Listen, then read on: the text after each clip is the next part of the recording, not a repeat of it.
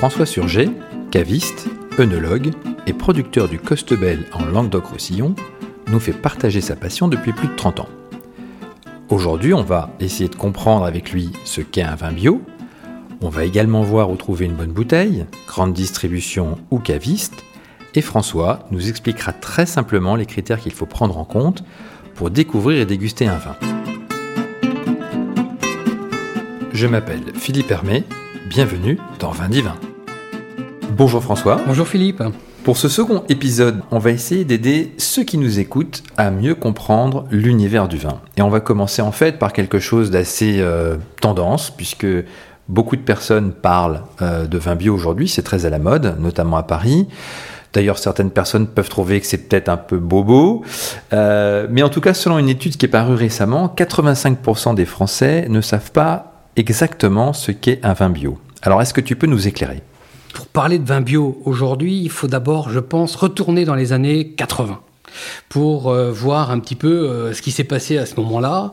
Euh, dans les années 80, on a demandé à énormément de viticulteurs d'avoir le respect du développement durable et en, environnemental aussi.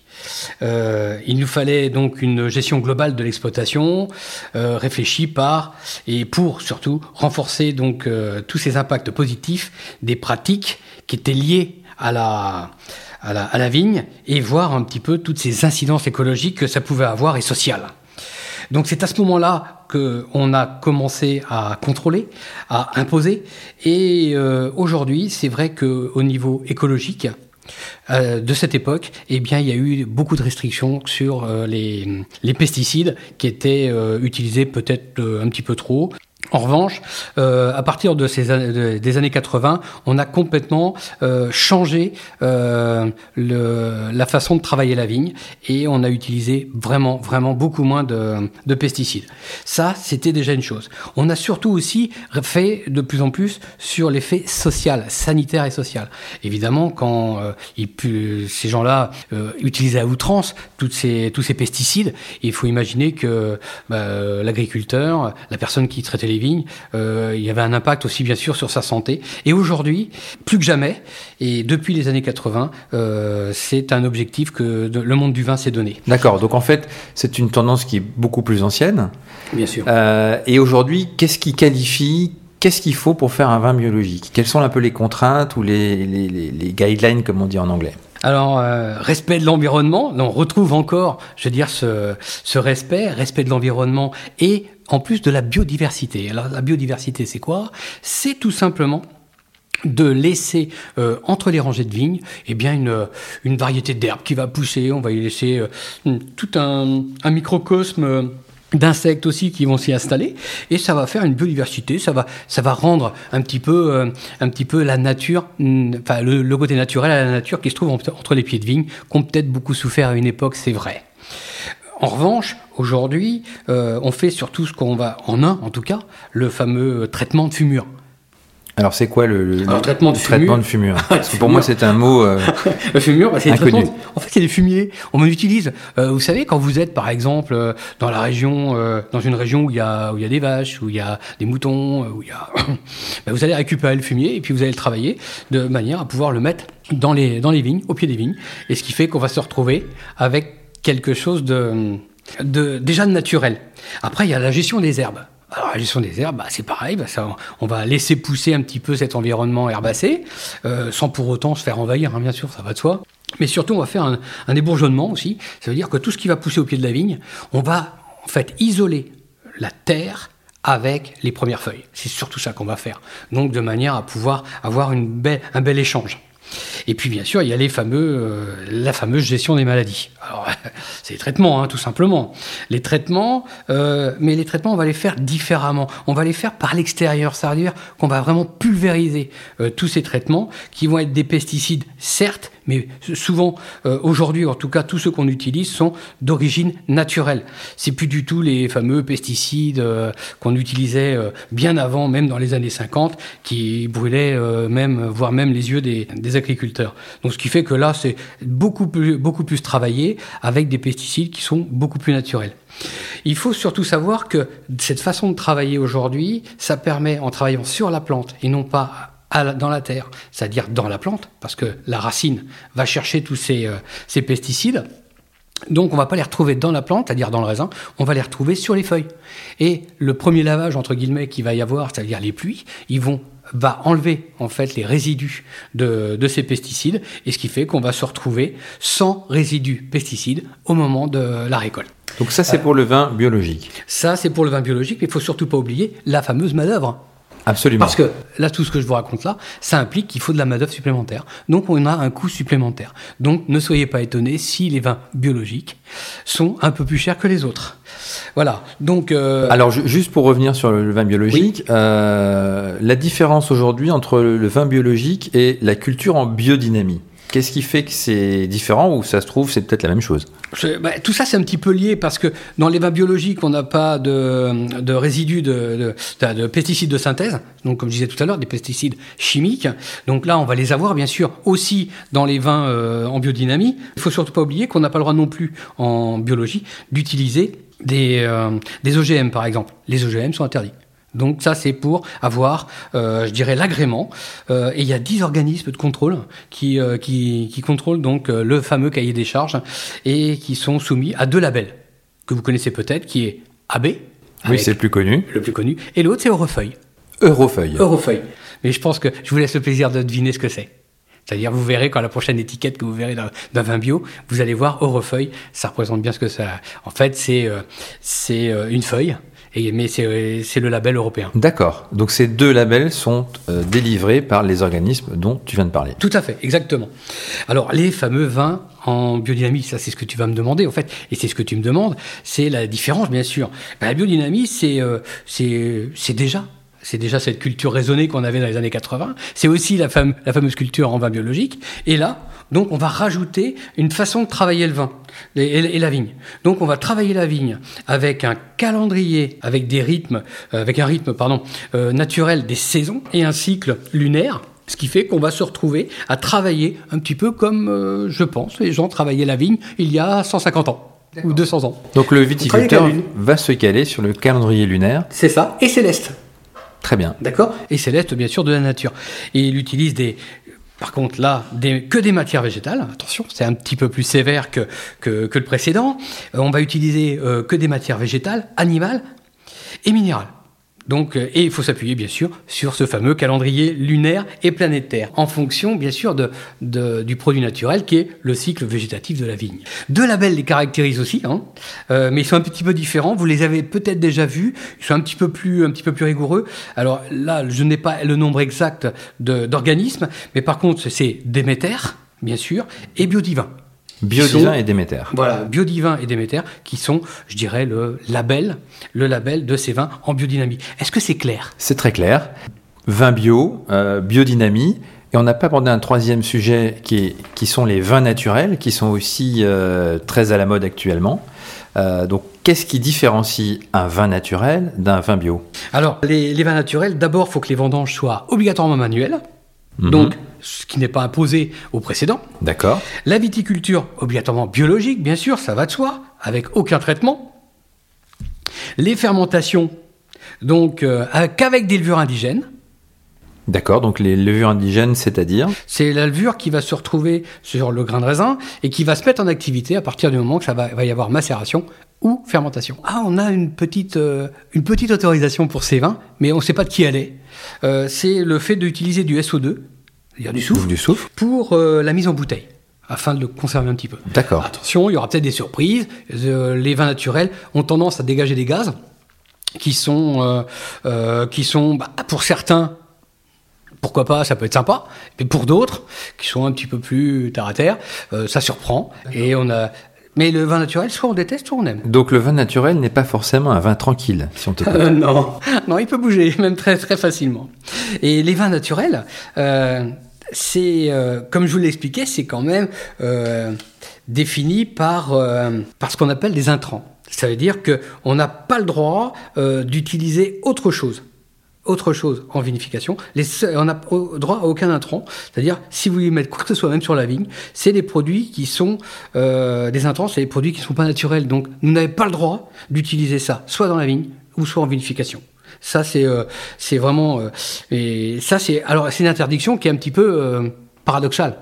Parce que bah, tout simplement, qu'à l'heure actuelle, il n'y a pas de législation. C'est pour ça que les gens qui me connaissent vont sourire à ce moment-là, parce que, que je prenne un petit peu cette, cette défense des vins naturels aujourd'hui. C'est que, en fait, il n'y a pas de législation bien précise. Il n'y a ni consensus pour sa définition exacte. Ce qui fait qu'on se retrouve bah, avec avec un produit qui n'est pas certifié. D'accord. donc, le vin naturel, c'est un peu une zone de laboratoire aujourd'hui. C'est une zone de laboratoire. J'en suis pas là parce que euh, je, pense que pour bien parler du vin naturel, il faudrait faire un bond en arrière euh, lors de la dernière euh, grande révolution viticole qui a eu lieu en 1907 dans le Languedoc-Roussillon. D'accord. Parce qu'en fait, que s'est-il passé en 1907 alors oui, En 1907, il faut savoir que bon, il y a une espèce de va-et-vient de euh, avec les vignes et le vin. Euh, il y a quelquefois, ben, il y en a trop, quelquefois il n'y en a pas assez, donc il fallait planter, replanter, déplanter, arracher, etc. Et on se retrouvait avec euh, un excédent des excédents qui étaient évidemment, euh, je dirais, euh, obtenus par euh, ce qu'on appelle le mouillage. Le mouillage, ça vous dit peut-être rien. Enfin, vous allez imaginer ce que c'est, puisque le mouiller, le fait de mouiller, c'est un rapport avec l'eau. Donc il s'agit de rajouter un peu d'eau dans le vin. C'est ça, exactement. On ne rajoute pas vraiment dans le vin. Ça, se rajoute vraiment au pressurage. Donc en fait, on arrose le mar. Et euh, donc on va tirer ce qu'on appelle vulgairement la piquette, mais que tout le monde connaît. D'accord. Alors euh, tout le monde connaît la, piquette, mais on va savoir pourquoi après. Et euh, donc le fameux, le fameux mouillage du, du mar et, et le sucrage qu'on appelle la la chaptalisation. La chaptalisation, ça peut avoir du bon. On a eu euh, euh, notamment des régions qui ont beaucoup chaptalisé à une époque, et, heureusement, parce que sinon ils auraient eu beaucoup de mal à faire des vins qui se, qui tiennent. Mais euh, donc. Donc la chaptalisation, on comprend, c'est on rajoute du sucre pour finalement avoir un degré d'alcool important, plus, élevé, soit parce qu'on manque de soleil, soit pour, pour différentes raisons. Mais le mouillage, en fait, l'objectif, c'est quoi? C'est et ben voilà, c'est là où en fait c'est intéressant, c'est savoir que la chaptalisation, c'est le fait de rajouter du sucre. Si j'ajoute du sucre, j'ai plus d'alcool je favorise le mouillage. Donc j'ai plus de volume. D'accord. Et là, je viens contrarier le marché. D'accord. C'est là, c'est là en fait ce qui s'est passé en 1907. C'est pour ça que ces gens, ça a quand même rassemblé 600 000 personnes à Montpellier. Ah oui. Ah oui, non, non, ça fait du bruit quand même. C'est pas n'importe, c'est pas, c'est pas n'importe quoi cette fameuse révolution. Il y a, y a, eu peu de morts. En fait, je crois qu'il y a même eu qu'un seul mort, et c'était peut-être même une chute ou quelque chose comme ça, tout simplement parce que Clémenceau avait envoyé l'armée, euh, sauf que l'armée c'était les enfants des gens qui manifestaient, donc euh, il n'avait quand même pas tapé sur sur leurs parents, et ce qui fait que ça s'est passé comme ça, plutôt euh, bon enfant. Mais par contre, il le gain de cause euh, n'a pas été obtenu, bien sûr, ça va de soi. Euh, mais on a euh, continué donc à mouiller. On a, non, ça c'est quelque chose qui s'est arrêté. D'accord. Ça c'est quand même quelque chose qui s'est arrêté. Donc on a commencé à produire des vins de plus belle qualité. Vous voyez, donc là, on voulait ce qu'on voulait déjà c'est un vin naturel, un vrai vin quoi. D'accord. On voulait pas euh, avoir plus de sucre pour le mouiller et tout. Donc cette tendance euh, à la qualité euh, qui est aujourd'hui tirée par la, biodynamie, cette propension à, vouloir et à produire des vins biologiques ou des vins naturels, trouve finalement déjà son, son fondement au début du XXe siècle. Bien sûr. Tout à fait. C'est déjà les prémices. C'est déjà les prémices. Alors il faut savoir que, bon, je vais revenir sur le, côté, euh, le côté piquette. Tout à l'heure, je vous ai parlé de la piquette. Pourquoi tout le monde connaît cette fameuse piquette? Eh bien, tout simplement parce que il y avait une ligne de chemin de fer qui partait euh, du Narbonnais, de Béziers notamment, et de Sète. Là, on avait construit le fameux port de Sète pour euh, recevoir tous les vins, en tout cas tous les raisins ou les vins qui venaient de nos provinces de l'époque, qui étaient la Tunisie, le Maroc et l'Algérie. Donc, tous ces vins arrivaient là, étaient mélangés à tous ces vins récoltés dans cette région et qui étaient ensuite emmenés directement euh, dans les caves de, de, Bercy, autour de Paris, et ensuite qui étaient redistribués. Attention, ce n'était pas redistribué en bouteilles, c'était beaucoup distribué en tonneaux, et les tonneaux, euh, euh, les gens étaient livrés en tonneaux à cette époque. Ce qui fait que, mais ça a duré longtemps, ça a duré jusque dans les années 1970. Et la fameuse piquette, pourquoi? Bah, Tout simplement parce que quand, quand vous avez mouillé un vin, bah, euh, on titrait des, des, vins qui étaient très légers, et ce qui fait que ça manquait de goût. Et quand ça arrivait donc à Bercy, ça a été développé dans toutes euh, les, les régions autour de, Paris, notamment dans, dans, le nord de Paris, dans le sud de Paris, mais aussi dans l'est et dans l'ouest, et ce qui fait qu'on se retrouvait donc avec ce fameux mauvais vin, en tout cas qui n'avait pas de goût, qui s'appelait bien sûr la, la piquette. C'est pour ça que le mot piquette est connu à travers la France. Sinon, il serait resté, euh, il serait resté du côté de, de, de Béziers, de Narbonne euh, et de Montpellier. Dans le sud. Et dans le sud, en tout cas. D'accord. Donc justement, c'est intéressant. Tu parles de, de distribution et euh, chaque année, euh, aujourd'hui et de plus en plus, euh, sont organisées des foires au vin, dont le concept euh, apparemment a été inventé par Leclerc en 1973. D'où ma question un peu provocatrice. Euh, on achète où le vin aujourd'hui? En grande distribution, chez le caviste, directement chez le producteur? Alors on va commencer par, euh, par la fameuse foire au vin donc, euh, de Monsieur Leclerc apparemment en 1973. lui il a appelé ça la foire au vin, mais avant ça s'appelait la fête du vin chez les cavistes à la même époque d'ailleurs, hein, mais c'est quand même les cavistes qui ont mis ça en place. Hein, c'est pas euh, euh, Monsieur Leclerc a suivi un, un, rythme. Bien sûr, la grande distribution est arrivée aujourd'hui euh, et à cette époque euh, avec des volumes euh, très très intéressants pour les producteurs. Je, con je conçois tout à fait, hein, je comprends. Mais il y a toujours cette place chez le caviste. Le caviste fait aussi sa foire au vin. La foire au vin, c'est aussi bah, faire profiter d'un certain volume, d'un certain volume, et puis aussi de vider de la cave pour vider sa cave pour en faire rentrer. Bien sûr. Euh, euh, bah, c'est une opportunité pour déstocker finalement. Bien sûr, tout à fait. Déstocker, mais aussi euh, renouveler, je dirais. Déstocker, oui, mais c'est surtout renouveler. Renouveler ses, euh, ses trouvailles. Et c'est là où le caviste est quand même très important, c'est qu'il va aussi, lui, chercher ses produits. C'est-à-dire que quand euh, par rapport à la question euh, qui est certes provocatrice, mais bon, pourquoi pas je veux dire, on est... Moi, je suis arrivé, ça fait 30 ans que je fais ça. Euh, il y a 30 ans, les foires au vin euh, dans grande distribution existaient déjà. Donc, euh, j'ai pu me faire mon, mon, mon idée. je reste convaincu quand même que les meilleurs achats en foire au vin sont chez les cavistes, tout simplement parce que ils, ils ont. Il y a peut-être une gamme plus étendue aussi, puisque dans la grande distribution, la tendance d'une année sur l'autre à retrouver un peu les mêmes euh, les mêmes les mêmes viticulteurs, les mêmes maisons. Ouais, c'est pas faux, mais bon, euh, c'est aujourd'hui, c'est vrai que un, viticulteur qui produit 20 à 30 000 bouteilles, il ne peut pas se permettre de passer, euh, en grande distribution.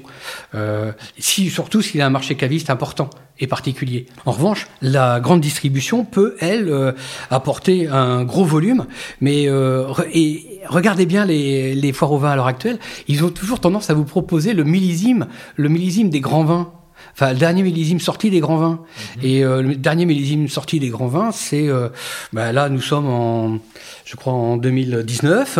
En 2019, eh bien euh, ils ont sorti les 2017, et ce qui fait que bah, le caviste, demandez-lui du 2017 en grand vin, vous allez voir ce qu'il va vous dire. La première chose qu'il va vous dire, c'est que je suis désolé, mais encore, mais mon vin il est encore au château. D'accord. D'accord? Il n'est pas dans un rayon de grande distribution. Et c'est vrai que bon, c'est vrai que les cavistes, c'est c'est des professionnels qui qui qui aiment à, partager un goût. Et c'est vrai que c'est pour ça qu'il y a autant de cavistes, parce qu'on est comme les cavistes sont tous différents, vous allez trouver des vins différents chez les cavistes. Rien ne vous empêche de fréquenter plusieurs cavistes en même temps. Vous n'êtes pas obligé d'avoir la fidélité d'un caviste. Bien sûr. Au contraire, c'est beaucoup mieux d'en fréqu fréquenter plusieurs. Et donc ces grandes manifestations du vin, qui sont que sont les foires, que sont les fêtes du vin, qu'on retrouve aussi euh, lors de la, la, la lors, lors, des foires des, des, vignerons indépendants par exemple, sont quand même une occasion pour le consommateur de découvrir et déguster euh, des vins euh, qui sont pour lui nouveaux. Alors Justement, pour déguster un vin aujourd'hui, euh, et en général, comment s'y prend-on Et finalement, quand on est néophyte, qu'est-ce qu'on doit trouver ou qu'est-ce qu'on doit identifier Et comment, on, comment en fait on savoure euh, aujourd'hui un vin? Alors c'est une bonne question parce que euh, tu as parlé des salons avant. -hmm. Les salons, c'est vrai qu'il y a énormément de producteurs qui sont représentés. Vous allez goûter tous ces vins? Moi je veux bien, hein, mais je pense que l'analyse va être euh, un petit peu faussée à partir de quelques verres. Hein. C'est clair. très compliqué. très compliqué. Il faut éduquer son palais. Exactement. Il va falloir l'éduquer un petit peu. Donc moi, ce que je peux faire aujourd'hui, là, c'est vous expliquer un petit peu. Euh, en tout cas, ma façon de travailler à moi, quoi. Déjà, un vin, ça va s'appréhender euh, déjà quand vous l'avez dans votre verre par euh, ce qu'on appelle la robe, sa couleur. Donc, euh, il faut qu'elle soit brillante, il faut qu'elle soit, faut qu'elle soit jolie. Si elle n'est pas jolie, en règle générale, le, vin ne l'est pas non plus. Hein. Euh, mais quand vous avez une jolie couleur bien brillante, euh, avec, euh, avec de la masse, avec de la profondeur, en règle générale, on va passer au nez. Donc on va avoir un premier nez qui sera flatteur. Il faut qu'il le soit en tout cas. Ici, il faut qu'il soit flatteur. Bien sûr, pour un rouge, il va falloir qu'on ait des, des, des effluves. Euh, des effluves, tout dépend bien sûr de la région aussi, ça va de soi. Mais il va, falloir aller chercher euh, l'arôme primaire qui va être tout l'arôme primaire. Je m'entends, hein, c'est tout simplement un fruit. hein. Ça sera par exemple la cerise, pourquoi pas. euh, euh, si vous allez sur le côté un petit peu plus compoté, ce sera. Vous voyez la cerise, vous avez la griotte. La griotte, vous êtes plus un petit peu, non pas sur le tertiaire, mais sur le secondaire. Vous voyez, vous êtes déjà un petit peu plus confit. Donc là, c'est des nez qui sont déjà très différents. Vous voyez, un vin jeune qui va dégager euh, une, euh, euh, une cerise légèrement acidulée va être, euh, va être incisif un petit peu. Alors que si vous l'avez depuis quelques années, il va pouvoir aller sur la griotte, le côté un petit peu, Plus charnu. hmm, un petit peu plus enrobé, un petit peu plus, euh, un petit peu plus confit. Tout ça, un, un petit peu plus confit. Et un arôme ça- tertiaire, par exemple, ça va être quoi Du, du alors, cuir l'arôme- euh, tertiaire, chocolat être- là, si je fais une dégustation d'un vin un petit peu plus évolué, qui a pris un petit peu d'âge, là, je peux avoir des arômes tertiaires en effet. Ça peut sentir le gibier à poil, le gibier à plumes, mais ça peut être tout simplement aussi euh, la racine, le la réglisse, euh, le- l'anis, pourquoi pas, qui arrive quelquefois aussi euh, dans, dans, dans certains nez. Là, pour l'instant, nous sommes que sur le nez, imaginez. Donc là, vous voyez ce que, tout ce qu'on peut dire. Déjà, sur un nez, on n'a même pas de bouteille devant nous, même pas un verre. D'ailleurs, il va falloir y remédier. Euh, Pardon. Absolument. Euh, et comment dirais-je? Donc là, après, on va, on va faire ce qu'on, une confirmation. On va confirmer le nez. Donc, on a déjà eu des, des choses qui se sont passées. Et bien, vous allez voir qu'en remuant votre verre, mais ça, tout le monde l'a vu. On tourne son verre là, euh, euh, comme ça, et Pour permettre aux arômes de, de, de de se dégager. développer. Tout ce que vous avez senti, ça va se développer. Vous allez voir que quand vous allez remettre votre nez dans le, dans le verre, ça va être immense. Ça va, là, ça va vraiment se, prononcer et ça va être, euh, ça va être réel. C'est-à-dire que si vous avez détecté la cerise, la cerise va vraiment se développer. Si vous avez détecté de la fraise ou du cassis, vous allez voir que ça va vraiment se développer. Le terroir est souvent aussi présent. Et là, à partir de ce moment-là, le terroir va se développer aussi. Alors, après, on va passer à la bouche. Bien sûr. Ah, et là, la bouche, vous avez déjà vu, je pense, des, des gens faire des dégustations. C'est vrai que c'est pas très élégant. On mâche, on, on aspire en même temps. Eh bien, on fait exactement la même chose que quand j'ai remis le verre. C'est-à-dire, je vais oxyder. Et je vais oxyder le vin, mais à l'intérieur de ma bouche. C'est-à-dire, je vais aspirer en même temps. Je vais faire tourner ce vin dans ma bouche. Et vous allez voir que, à un moment, quand vous avez bien fait tourner ce vin, quand vous l'avez bien oxygéné en bouche, vous allez pouvoir le déguster, le laisser passer.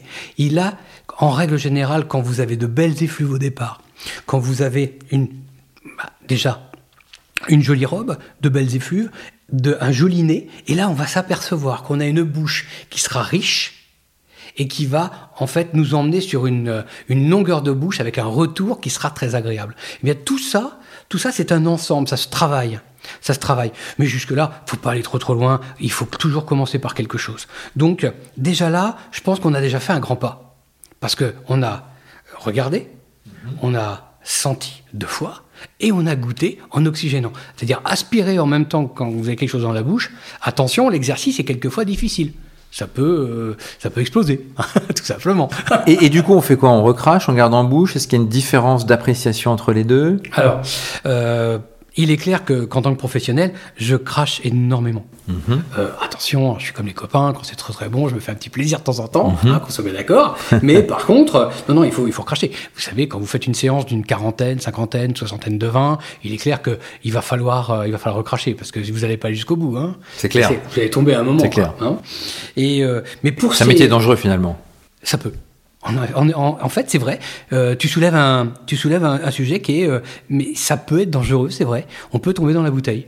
D'abord dans le verre, bien sûr, mais on peut tomber dans la bouteille. Hélas, hélas, c'est les risques du métier.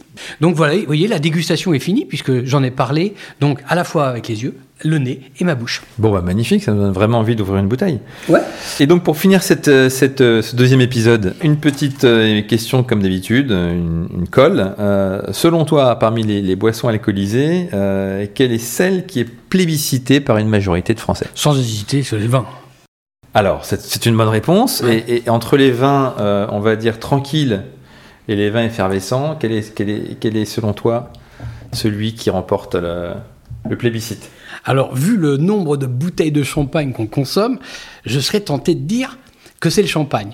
Mais comme on consomme plus de vin rouge et de vin blanc et rosé confondu, je pense que ce sera euh, le vin tranquille. Effectivement, euh, c'est une bonne réponse. Ce sont plutôt effectivement les vins tranquilles qui sont plébiscités par une majorité de Français selon l'étude qu'on a déjà citée dans l'épisode 1, qui a été euh, euh, menée par Wine Dinata, euh, et qui nous apprend effectivement que une majorité de Français plébiscitent les vins tranquilles. François, merci de nous avoir éclairé merci sur, de m'avoir écouté. sur les vins bio, sur les foires au vin, ou comment trouver ces bonnes bouteilles et et euh, chez le caviste bien entendu, et euh, comment surtout les déguster. Et on se retrouve très vite pour un troisième épisode. Merci François, à bientôt. Merci d'avoir pris le temps de nous écouter. Vous pouvez retrouver cet épisode sur toutes les plateformes de podcast et nous faire part de vos commentaires. Si vous avez apprécié ce contenu, n'hésitez pas à le partager et à le créditer de 5 étoiles. La semaine prochaine, nous irons en Bourgogne où il sera question de confrérie, de Saint-Vincent et de Chardonnay. En attendant, portez-vous bien.